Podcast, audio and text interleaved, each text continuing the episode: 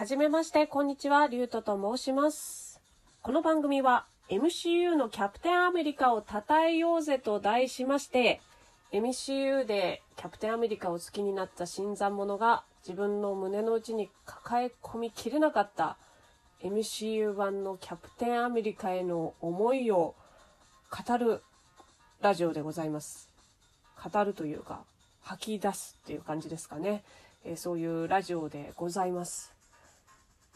エンドゲームが公開し終わりまして、9月に DVD、ブルーレイが発売しまして、なんかそこまでは、こもったというか、まだ耐えきれていたんですけれども、ふとこう届いた DVD を見て、あ、本当に、こう MCU 版のクリス・エヴァンスが演じるキャプテンアメリカは引退してしまうんだなっていう、その思いがですね、あの、なんだろう、耐えきれなくなったというか、どこかでこの思いを吐き出さないと、ちょっとしんどいな、もう本当に今しんどいなっていうのがありまして、で、まあ、こうして好きに語るラジオを始めてみたわけなんですけれども、えーこの1回目に何話そうかなと思っていて、もう語りたいことはいっぱいあるんですけれども、まあね、このラジオトーク、収録の時間が12分までと限られておりますので、まあその中で、ちょっとまあ、ちゃんとね、あの、一応まとまる形で話せること何かなと思って、第1回目の今回はですね、マインドマップをやってみました。まあ、ご存知の方も多いと思います。マインドマップ。えー簡単に説明すると、えー連想ゲームのようにですね、あの、主題のテーマに沿って、あの、この主題といえばみたいな、まマジカルバナナみたいな感じですね。この主題といえばなんとか、なんとかといえばなんとか、みたいな感じでこう連想していくっていう、こう、アイディアとかをね、あの、思いつくために使うっていう、まあそういうマインドマップを、えーキャプテンアメリカでやってみました。え私のキャプテンアメリカの好きなところという主題で、キャプテンアメリカの好きなところといえば、とかって言って作ってみました。あの、それをやるとどんどんどんどん、ああ、こういうとこもあったな、こういういいとこもあったなっていうのが出てくるので、でそれを試してみた結果ですね、もう最初はフォンデュとかね、もうフォンデュ好きなんですよね。フォンデュとか、えーまあ、高潔さとかですね。えーそういうのをいろいろ出してみたんですけれども、まあ、その中でマインドマップというのは、まあ、いろいろとアイデアを出し切りました。その上でじゃあ、どんとつまりはどういうことだっていうところのね、結論を出すんですけれども、私もいろいろアイデアを出してみた結果ですね、あ、私、キャプテンアメリカのここが好きだなって思ったところが、まあ3つに絞りまして、一つがですね、私はタイムスリップものがとても好きだと。あのーまあ、タイムスリップでは厳密に言えばないんですけれども、彼の場合は70年近くこう眠りについて、気がついたら未来の世界にいたっていう。まあ、その世間とのズレとか、あとは同じ時代に生きた人たち、恋人好きだった人や仲間たちがいなくなった世界での孤独感。そういうものがですね、とても好きなんですよね。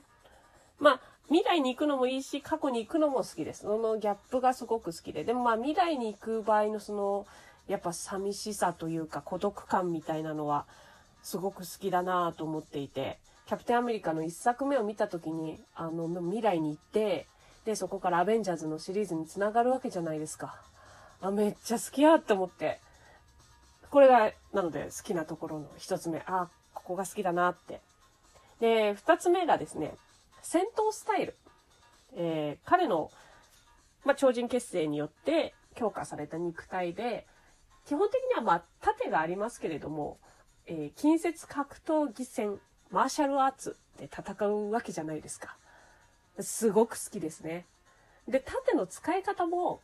まあ、盾って言えば普通はね、守りに徹するものなんですけれども、まあ、フリスビーのように使ったりでしたりとか、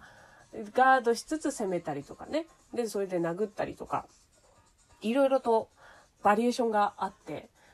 とにかく多岐にわたるんですよね。彼は特殊な何かはないんですけれども、特別な魔法が使えたりとかね、えー、特別なマシーン、アーマーがあったりっていうことはないんですけれども、まあ、その戦闘スタイルと、あともう一つ彼、地頭がいいところが私は好きなんですけれども、もとにかく作戦を立てられる。作戦を立てて、えー、チームで、えー、仲間たちの能力、特質を理解した上で適切なポジションに配置をし、その上で戦う。で、敵から攻められて何か、えー、まあ、あの、想定と違うことが起きた時も臨機応変に対応する。だから戦い方、戦闘スタイルにバリエーションがあるわけで、そういうところがとても好きだなと。で、三つ目がですね、諦めないところが好きですね。まあ、絶対に諦めないというセリフもあるように、諦めが悪いキャラクター。で、私もちょっとあまりいい性格してないんで、まあ、そういうところもあって憧れみたいなところもあるんですけれども、なんだろう。諦めの悪いキャラクターがすごく困難な状況に置かれて、ま、逆境っていうんですかね。その中でこう必死に抗う姿というか、そういうものがとても、とても好きなんですよね。その意味で、ハマらざるを得なかったなって今思えばあります。最初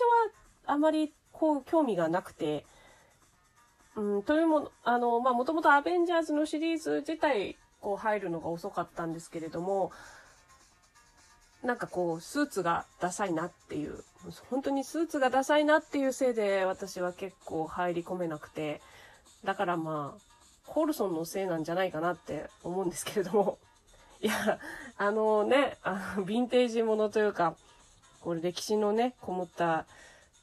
コールソンお手製のスーツのせいで私は、ちょっとキャプテンアメリカに入り込むのが遅くなっちゃったなっていう、まあ完全な八つ当たりなんですけれども、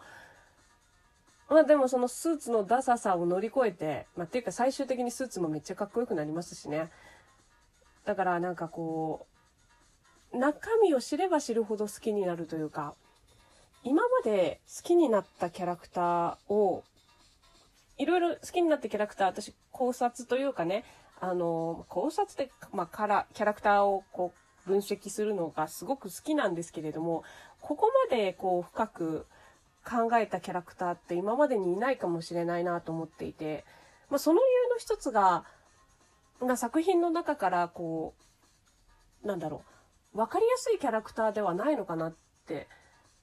まあ、もちろんファンがいて、まあ、コールソンとかね、ファンがいて、あの、作品の中でいわゆる伝説のヒーローとしての彼はいるんですけれども、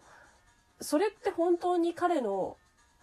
中身なのかっていう、もやしの頃の彼はどうなのかとかっていうのが、あの、彼が作中で有名であるがゆえに見えづらくなっているのかなって。キャラクターたちそれぞれも、いろいろなキャプテンアメリカ、ま、スティーブ・ロジャースを見ていて、で、一連のシリーズを通して、そのいろいろなキャラクターたちの語るスティーブ・ロジャース、キャプテンアメリカを私たちはこう垣間見るわけで、そうすると、あれ、この人ってじゃあ、個人的にはどう考えてるのかなとか、なんかヒーローとしてはこういう行動をとるのまあ、わからなくもない。これがキャプテンアメリカの行動だよねっていう、わからなくもないけど、じゃあ個人としては、この時どう思ってるのみたいなこととかが、わかりづらいキャラクターだなっていう。でもそこが、すごく魅力なんですよね。だから、なんだろう、この、今こう言葉にしながら、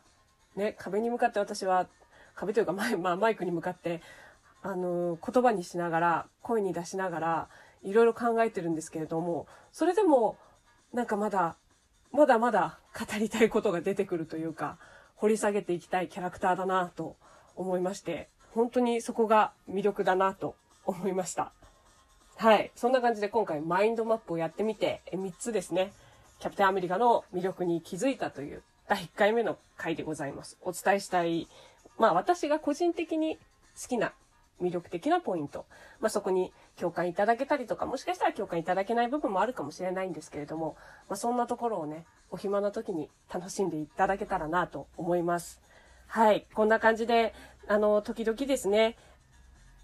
キャプテンアメリカ、MC 版のキャプテンアメリカについて少し語っていきたいラジオでございます。第1回目はこんな感じで終わりたいと思います。ご視聴ありがとうございました。